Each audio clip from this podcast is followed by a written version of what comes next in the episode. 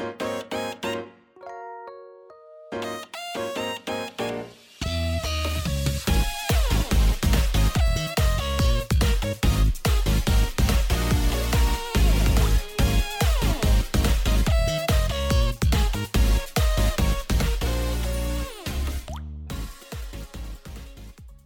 嗨，各位朋友，大家好，我是 H，欢迎来到 HHH 的周日汇总 EP 五十一集啊！哎，双十连假过了，耶，要开工了，耶。不想上班呐、啊！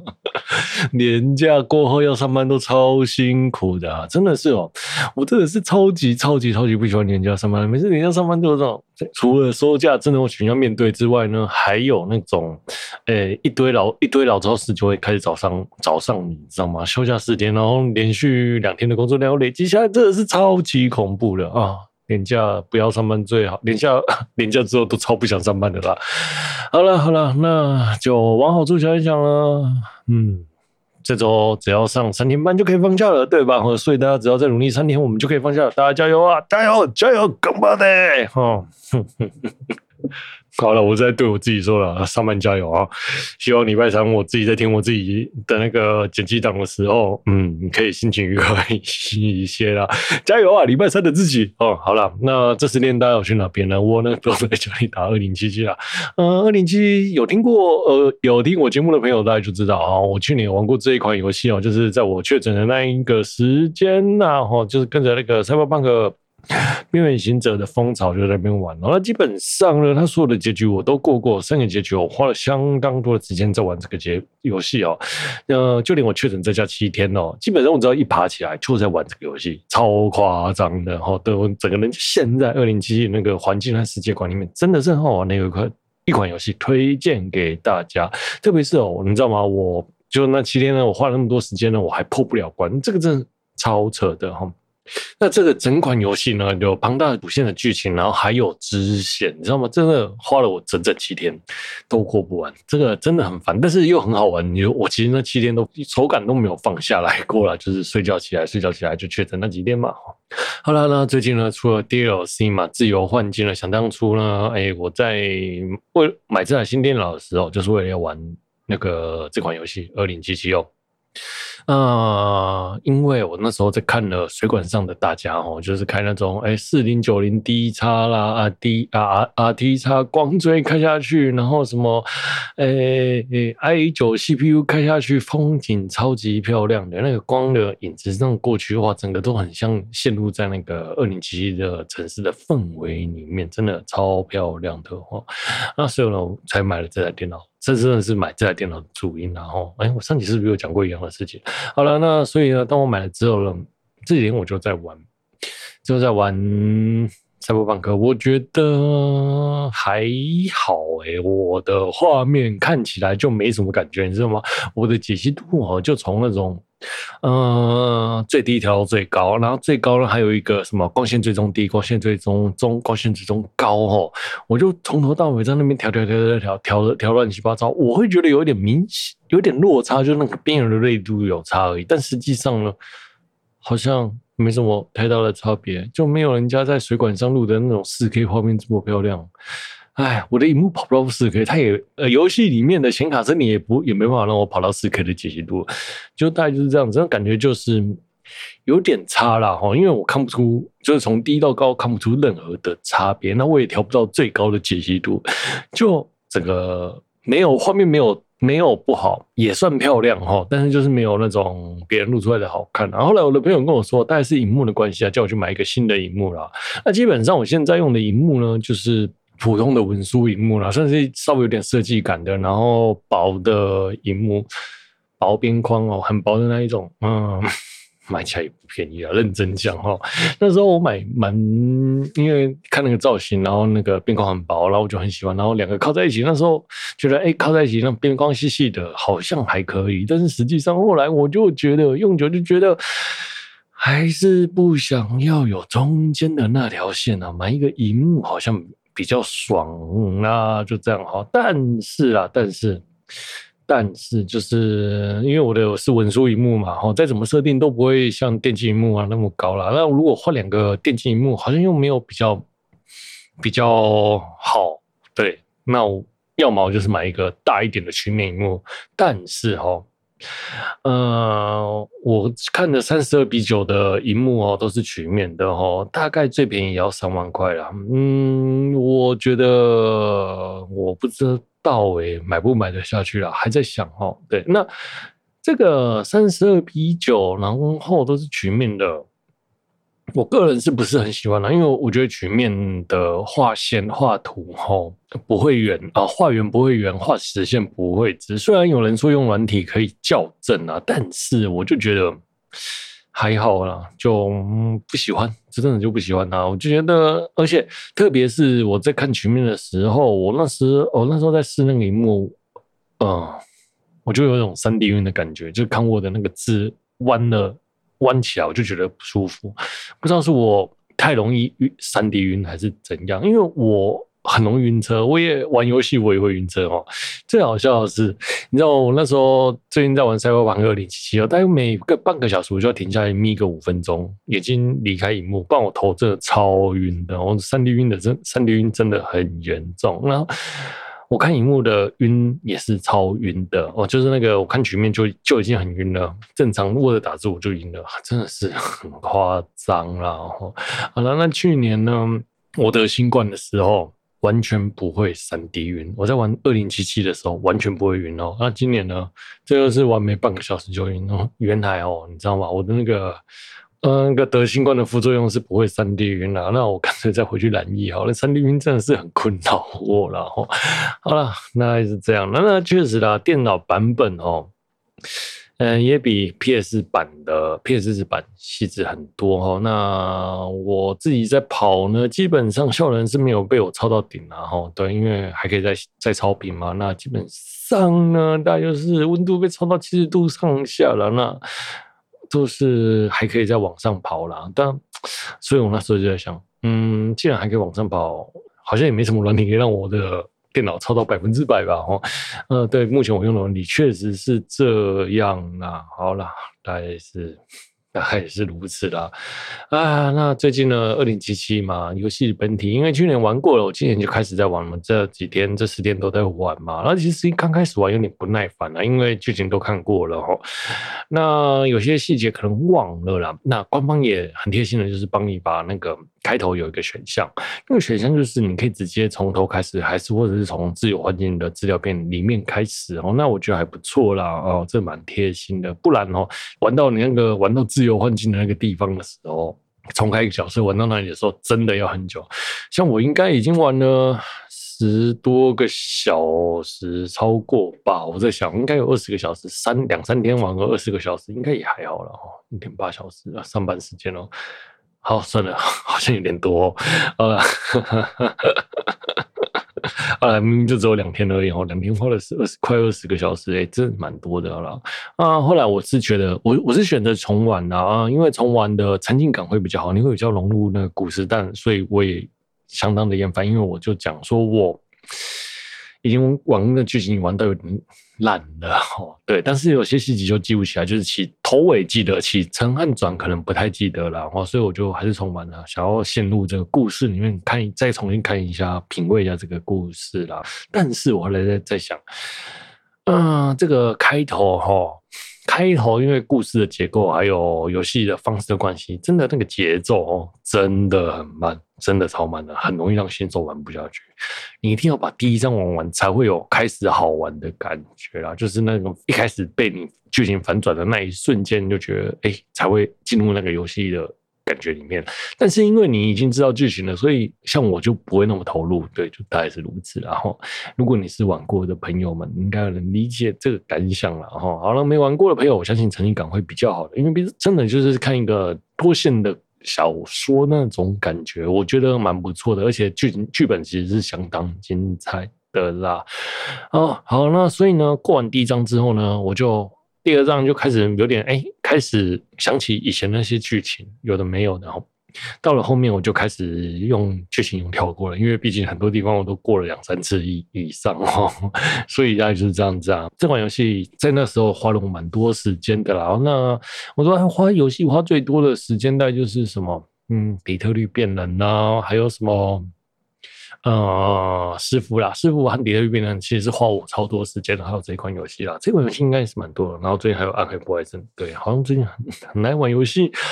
对，然后我今天在跟我朋友聊天的时候，就是在聊我今天要做 Podcast 的主题的时候，就请他们帮忙嘛。然后说为什么不聊动画了？我说因为上一届动画我没看多少。哈 哈 说上一季你看了什么？我说我看了五支。那还有看了哪些呢？然后我就说，哎、我看了《天国大魔镜》啊，然后《冷干猫》啊，然后《新世纪》啊，然后为线上的呃为世界线上爆炎这样子这几部，但是其中两部我还没看完哈。那另外两部我决定要切了，像为这个世界上线上爆炎的这一部哈，哎，我前两集我大概看了两三次吧，我就是没办法进入那个节奏，还有那个好笑的感觉，所以我就看不下去，大概就是这样子。那《天果大魔镜》呢？我看到第六集，嗯、我不知道哎、我没办法融入那个剧情，所以我也就弃了，大概就这样了。对啊，我因为看不下去，就算看完我也没什么太大的想法。虽然谜团很多，但是好，大概就是这样吧。OK，好了，那在玩这个游戏的时候。呃，二零七七嘛，那我现在玩到了快一半了啦哈，那等级还是超低，大概就十五趴，十五级而已哈。它那等级通常都是五六十级以上了哈。诶，我上这时候应该是二三十级了。那因为我懒得练功，那再加上我有点作弊，有点作弊，因为我知道打打某些地方有些技技巧或什么之类的，所以我就是过很快，然后但毕竟 就是这样子，毕竟毕竟我已经玩了那么多次，总是有知道哪些东西可以。混过去，但是实际上要需要练功的时候，还是得练。对，所以我还是要花时间去练功。对，后面应该会有需要了哈。好了，那等最近就是已经开始那个剧情玩到了中中间，快中间嘛，那已经准备接续那个 DLC 的部分，就是资料片的部分了，应该会直接就去玩资料片了，然后再回过头衔接。原本的主线剧情就可以玩一个新的剧、新的结尾了哈。那这个赛博朋克总有四五个结局吧？对，重新说我都玩过了哈。对了，我都没有一个喜欢的结局，希望这个结局能让我喜欢呐、那这次重玩呢，我也找了很多彩蛋啊。嗯、例如说像看了《电驭判客》之后，我没有去。我其实就没有打开游戏，因为是 PS 四的，不是因为是 PS 四的，这没什么关系啊，就是没有打开，就懒而已啦。然后，嗯，那这是重新把游戏灌好之后，在电脑里面从 Steam 买了。我呢，就是莱森酒吧里面喝了大卫马丁牛，就是那个边缘行者的大卫哈。那我也还特地把自己的脸设成像 Lucy 的那种脸啊。哦，对，就是更疯了。那衣服没有换啊，嗯，对，因为要找模组套进去然后，就。嗯，大概是这样子啊。OK，好，好了，那身为 ACG 的政治台呢，最近的 ACG 政治新闻，我们免不免不了的，还是要谈一下，对吧？哦，好了，就最近的 H G 政治新闻嘛。哦，哎，我们的那个民众党的候选人党主席柯文哲哦，柯皮哦，宣布呢要出一本自传的。漫画，那书中的资讯呢，就写说台湾呢不常用漫画来呈现严肃的议题啊。然后目前台北市的西门町还有华阴街的动漫机器呢，但去参访的时候，书架上都是来自日本的少女的浪漫漫画，还没有看到用漫画来讨论或是呈现重要的议题的呈现重要的议题，大概是这样子啊。自传漫画哦，台湾呢其实。早就有了类似的东西，例如说是陈水扁哈的自传漫画。那像他想的，哎，台湾呢很多不常见用漫画来 叙述议题哈，很不常见。其实早就有了哦。那自传式的漫画呢也有了，其实基本上它也不是第一个啦哦。那再来呢，像是像是他在讲说环街的动漫基地哈。那我觉得大家说环街动漫基地都是摆一些少女漫画巴拉巴拉之类的哈，哎，我会觉得他是不是搞错了什么哈？这个议题哦，还有动漫基地，这是在他任内哈来成立的哦，他成立的成立的那个他的政绩啊，理论上是他的政绩哦，他连看都没去看过，到底是哦，然后再跟人家讲漫画，他到底是在想什么啊？我真的看完。他的自述之后，就是他真的没有在看漫画哦。他身边的人看知道，也没有人阻止哦，表示他身边的人也没有人在关注哦。对，果然是精英分子，民众党都精英分子，他也不清楚、不了解台湾的漫画生态，这些人就很了解的很片面，对，就是不了解嘛。哦，那其实也没什么好怪的，真的，我没有要责怪柯文哲或是民众党的意思哦，就是一般人的想法。大概就是像他这样，就是台湾对于仔仔的偏见哦。他任内的事情哦，就是我想说，他任内的政绩竟然讲说日漫对于台湾，就真的表示他没有去过那个地方了。我就觉得，哎。无言了哈，那其实呢，我没有特别生气，真的，我看完没什么特别生气，因为就像我讲，他就只是一般人，所以一般人的想法就是如此哦。今天柯文哲的人设哈，就是果敢直言，会失言，讲错话，阿北最棒了哈，这就是他的人设，所以他讲错话是他诚恳的表现的一部分，所以他可以不停的讲错话。如果是今天是耐心的侯友宜或者是郭台铭哦，讲错一句话哦，就会被人家泡到死啊，那就这样子。这样子，像郭台铭讲说，哎，如果有联储超过多少钱，他就要捐钱，然后被人家说是政治献金，哈，对不对？他一只要一抛出什么议题，马上就就被人家追杀。但是柯文哲就不会，因为柯文哲讲说话是理所当然的嘛，对，就大概是这样子啊。我是觉得，所以我看完看到这新闻，真的没有什么太多的想法啦。哈。对，就是他无心的。然后最后，如果很多人在那边讲说这个则新闻呢，都是车银网军在攻击啦，哈，对，就这样，别人指教都不是指教，他的指教是指教啦。对，我果然是一四五零了。告诉我一四五零去哪领好不好？好，再来呢是教育部零到六岁国家养的宣传广告了，用意呢是在国家帮你负担部分的费用，希望借此能提高生育率的政策广告哈。那这个广告呢，就是她老公呢拿钱给 她妈妈说，请她代收工整，不要被老婆发现。结果她妈妈把钱。拿去跟他老婆一起买育儿用品哦，这个新闻一出哦，众多仔仔就认为哦，就是仔仔就不被尊重嘛，我的兴趣就不是兴趣啊，大家生儿育女，我就不能再买公仔吗？对，就这样哦，我个人超无感的，我觉得这就是现实，就我身边的人全部都是这样子哦。那我觉得这新闻也不好笑，也没什么好生气的，这就是现实。好了，那第二个想法是什么？你知道吗？就是民进党的票太多了，好。真是票多到不行，怎么会想出这么准的广告啊？你是要惹仔仔生气吗？要降低国家生育率吗？或者是什么什么之类的吗？哦，我不懂，我真的不懂，到底为什么仔仔的兴趣就不被尊重吗？哦，我超不能理解的啦，真是觉觉票觉得票太多了。那果不然呢？广告呢就急忙下架了，然后教育部呢也派出了那个教育部的那个什么社群的编辑团队哈。来道歉哦，我个人会觉得哦，你有问题，不是小编来道歉哦，那个编辑团队来道歉什么意思？有问题哦，教育部掌管教育部的长官们应该出来道歉吧，属下出包，长官扛，这才对吧？不要推一个公务员出来送头，到底是什么意思啊？广告要上，你们没有审吗？政治时机这么敏感的时候，你们不会看吗？政府做错什么事情的时候，都会被人家编到死啊！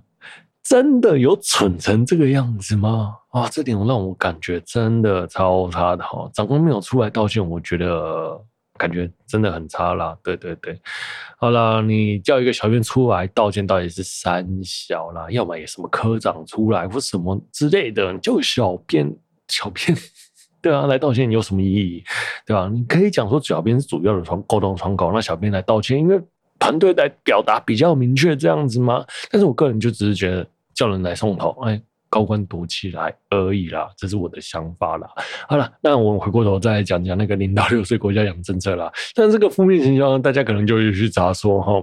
因为 闹得沸沸扬扬，他可能就会去查，哎、到底有什么补助啦？这是好的啦，对，这可能真的是设计好的负面形象嘛。好啦，算了啦，这不是啦。那基本上，我觉得我后来想想，如果你要去翻转这样子的一个概念，你要怎么做？你应该哦，就直接哈，就是因为政府的补助，让那个老公买到哥吉拉，吼，对，那哥吉拉呢就可以牵扯到。今年年中沸沸扬的哥吉拉新闻这样子哈，用那个新闻拉那个新闻的产值，然后加到这一件事情上哈，对不对？然后大家就会想说，哎，既然可以省钱，我就可以有有钱去买哥吉拉，就会觉得，哎，这样子是正向的。你不要去用什么减法去做什么宣气化的宣传啊，或什么之类，这是错的。对，应该用加法哦，这才是对整个形象比较有正面的意义啦。对，你说老公因为省钱，然后跑去买哥吉拉，很开心，然后感谢政府。那不是很好吗？整个就颠倒过来了，就不会有这个问题的。明明就是同一个议题，反过来就是不一样的事情了。那仔仔朋友们说：“哦，我们可以买公仔哦，maybe 我们可以干嘛的，对不对？maybe 我们可以生小孩，对，那 maybe 可以生小孩，因为国家会帮我们养，我们还有钱可以培养自己的兴趣，何乐而不为呢？不是吗？好，不要让 C 加 PPT 啊，呃。” PPT 的 C 加 D 卡啦，Facebook 啊，烧的乱七八糟啊，真的是哦。好了，OK，我们这边休息一下。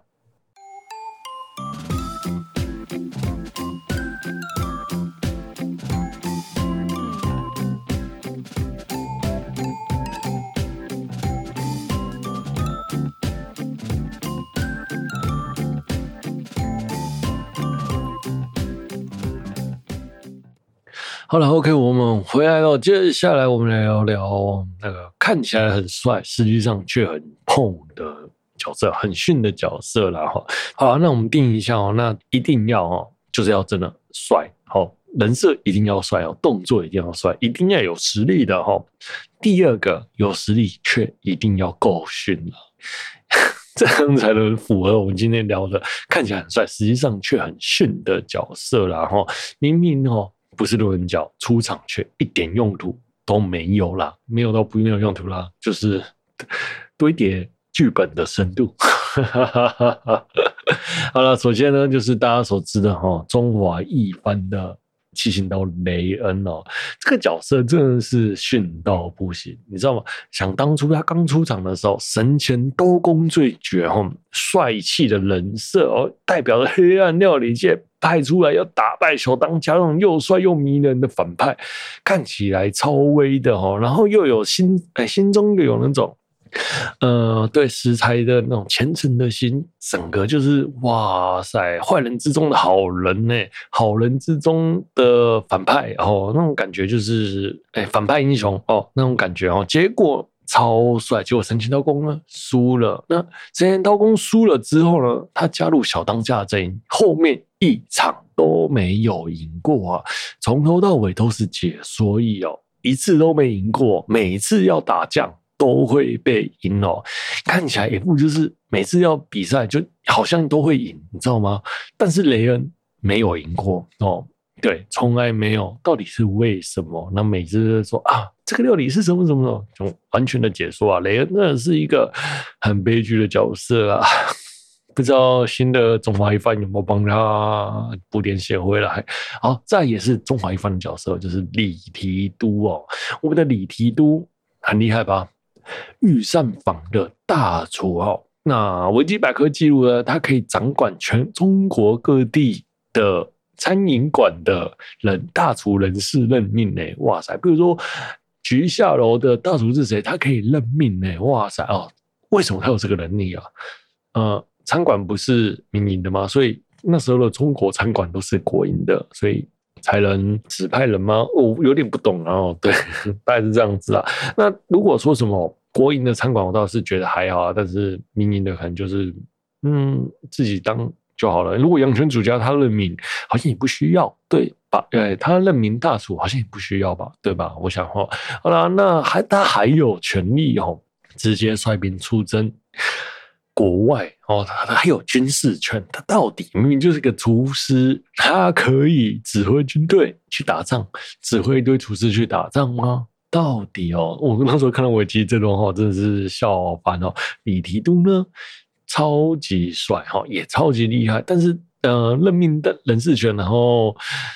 去那什么军还有军事权这件事情，我觉得超级不能理解的哈。好了好了，那这个御膳房大厨一出来呢，就是虽然很有政治色彩，那全国的全中国的餐饮业餐饮都是归他管的啦，大概就是卫福部吧。哦，好，我想哈，那面对中国这么黑暗这么多的那个黑暗料理界的爪牙呢，他却束手无策。那整天呢骑着马出现之后呢，就只会吃，然后还有讲解李嘟嘟，看起来不是就也很也很帅吗？Why why why？哦，好了，我就是这样觉得啦。好嘞，OK，再来呢聊聊大家也很熟知的另外一个角色——七龙珠的达尔。高傲的赛亚王子哦，Super 赛亚林哦，Super 贝吉塔，对，Super 贝吉塔哦，Super 对，每次打斗都是 Super 啦，哦，Super 的贝吉塔。那达尔的打斗呢，每一场战斗哦，都是开头很厉害，最后被打败，一副胸有成竹哦，最后却是惨不忍睹哈。你像人造人篇呢，哎，一开始不是打得很。把对方打乱七八糟，然后后面对到十七、十八号，哎，就体力不支，叭叭叭，就 GG 啊？为什么？哦，那像打赛鲁决战的时候呢，一开始也是打精彩万分，一副就是要赢要赢的感觉，最后呢一个转折，后面呢就换悟饭上场了，对，哎，护工了，换悟空上场了，对，赛亚人的王。赛亚王子的自尊心都不知道去哪里了哦。那还有打普乌哈，像打上普乌的时候，他胸有成竹，最后那个上普乌根本就不痛不痒，也不理他哦。那二普乌呢？哎，在我们的达尔魔人化之后，跟悟空打完，跑去打普乌哈，最后感觉好像把二普乌打得七零八落，最后要赢了。结果又被逆转，然后结果达尔又自爆了，二普也没事哦，你知道吗？角色哦，不是主角命格真的很可怜哦。一开始他打的就是每次战斗都是打得很很卖力，然后都是战力的那种第二战力、第二男主角，最后呢永远都是打输，永远都是不是主角命格，真的很可怜呐、啊，达尔啊，达尔到底有没有打赢过人啊？我好像真的没什么印象哎，哦哦，真的是又帅又碰的角色了哦，嗯，OK，而且他在疼老婆的时候，让我觉得更逊，但是很可爱哦，呃，中年男子也看着那个，想当初我们十七八，哎，不要了，国小的时候看着十六七岁的达尔结，到了现在他结婚生子疼老婆，那到了现在我们也能体会他的神心境啊，对。跟着角色一起成长嘛，也是也算也是也能算这样讲吧。好了好了，再来呢，再再聊一个比较有比较短的哦，幽游白书的小阎王哦，幽游白书的小阎王一副在阴间哦德高望重啊，阴间都归他管哈。那人在人间的形态呢，看起来超帅，又咬着奶嘴哦，一副就是很独特的角色。结果呢，其实小阎王在整部幽游白书里面。一点作用都没有。他除了讲解状况给优助听之外，他根本没有用哦。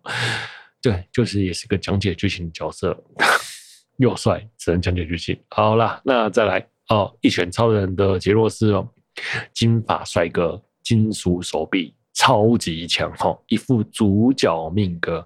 那实际上呢，他在一拳超人中哈也很强啦哈，只要呢有怪他，只要奇遇老师不出现。他都打得赢怪，然后只要从奇遇老师出现之后，他就变成装尸了哈，大概就是这个样子啊。哦，OK，再来我们聊聊灌篮高手的三井寿。灌篮高手的三井寿帅嘛，对不对？哦，那我我觉得他很逊呢。哈，只要呢他三分球连发完就会没有体力，就会下场哈。对了，射完没体力很正常的，男人哦，射完之后没体力哦，真男人呐，哈，就是 射完。就结束了，哎，需要追分的时候，他就会出现了。嗯，真的，他每次的用途就是追分用。那射完三分球之后呢，就被人家扛下去哦，就像那个为线上世界。为美好世界献上祝福的灰灰一样，射完那个暴力魔法之后，也被人家砍下去，砍下去哦，又帅又没有体力哦。哎，每次他在三井在追分的时候，就觉得哇塞，三井真的是超帅的。但是，嗯，好了，其实没有体力也还好啦。吼，对了，他应该不算在这里这个范围里面。嗯，好，这不算了。哦，射完没体力就很难忍。好。这个 昏梗要讲到什么时候？好了，再来呢是闪电霹雳车蓝哥，哦，蓝哥嗯，富家大少爷哦，家里呢是也是企业啊，金发帅哥，拥有超多的资源，又有超多的钱哦。那初登场的时候就开了最新型的赛车，超级人生胜利组哦，就连维修站呢都要悠闲的喝红茶哦，你知道吗？看到每次看到喝红茶，天晓得在赛事的时候会不会想要上厕所了哈？不过我想比赛可能没办法上厕所，就是嗯，毕竟那个是用秒来算的嘛哈，那或许呢？那里面，呃，他的车子里面呢，有像钢铁人一样的那个尿液循环器、循环装置哦，可能车上也有，就是他直接塞在车上，然后之类的，maybe 吧，不然喝那么多红茶，每次进休息站就要喝喝一杯红茶，到底是？有多膀胱多有力啊！哦，好了，好再来呢，我们的蓝的蓝哥呢也是哦，就是一次也没赢过封建哦，每次也没有拿到赛事冠军哦，就连明日香哈，他喜欢的女生都被封建追走了。虽然明日香也是管生车队的老板的女儿啦，有钱也不会被高速赛拐走，但是蓝哥的尔是超级有钱的，你知道吗？对，哦，就这么有钱，结果。没赛事赢不了，女生追输了哈，对，就这样，就连总冠军、世界杯的总冠军他也没拿到过啦，就是单纯可怜的角色啊，兰德辛苦你了。好，再来呢是刀剑神域的克莱因啊，克莱因呢，我个人会觉得他外表看起来像是一个成熟的大叔哈，对，那实际上人设也做得不错啊，虽然有点偏路人角，但是实际上还蛮让人依靠的，哦。就是有种干苦角色的感觉哦。那我觉得克莱因这个人设呢，就是每次都说：“哎、同仁，你交给我吧，我们帮你扛十五秒之类的哈。你尽管用你的心爆气流斩吧，帮我挡十五分钟吧。”那不说话的时候，我就觉得还行。他只要一说话，说“同仁，我帮你怎样”的时候，他就会马上被打飞。到底是啥？小啊，克莱因也真的是超弱的。他只要不讲话，好像都可以砍怪砍很多，但一讲话就会被打飞哦。大概就是这样子啦。OK，好嘞，再来我们聊聊另外一部作品哦，就是《神剑闯江湖》的向乐佐之助哦。相乐佐之树哦。大概就是帅翻整部《神剑闯江湖》，然后拿着斩马刀，对不对？对心中的那种社会不公不平啊，愤愤那个愤世嫉俗啊，然后想要为这个不公义讨公道啊。那被剑心打败之后，呢用拳脚更加护哦，对不对？结果呢，在每一场战役呢，都被打到骨折啊，头破血流回来啊，真的是超惨超惨的。神界里面你知道吗？要我说，谁被打的最惨就是他了哈。这是哪几突然他是被打死了，我都不意外了哦。OK，好，最后最后来聊聊钢之炼金术师的马斯坦古大佐啊。马斯坦古大佐用手指可以弹出火花，然后发出发出火焰烧毁敌人呐、真的是帅爆了。每个人都是超级敬仰大佐的，但是只要一下雨。手指弹不住啊，就等于完全没有用啊，就变成一个废人呐、这个反差就是蛮萌的啦。哦，对，下雨就阳痿的概念呐、其实我觉得他只要找一个打火机或是什么电子打火机，就完全没问题嘛。他只要火花而已，不是吗？对吧？好啦，那这是我觉得又帅又逊的角色啦。那各位观众朋友呢，你们有觉得有哪些又帅又逊的角色我没聊到的呢？欢迎你们在透过表单哈，或者是为 Apple Podcast 五星留言给我哈，跟我分享一下这些角色，我会在节目上念出来的啦。好啦，那今天的节目就到这啦。如果有喜欢我节目的朋友呢，欢迎点点分享，也欢迎跟我留言聊动画。如果本期节目有疗愈到你，那真是再好不过的事情了。我是 H，我们下周见，拜拜。本节目是由连假上班结束，大家一起努力工作的我为您放送播出。拜拜，See you next time。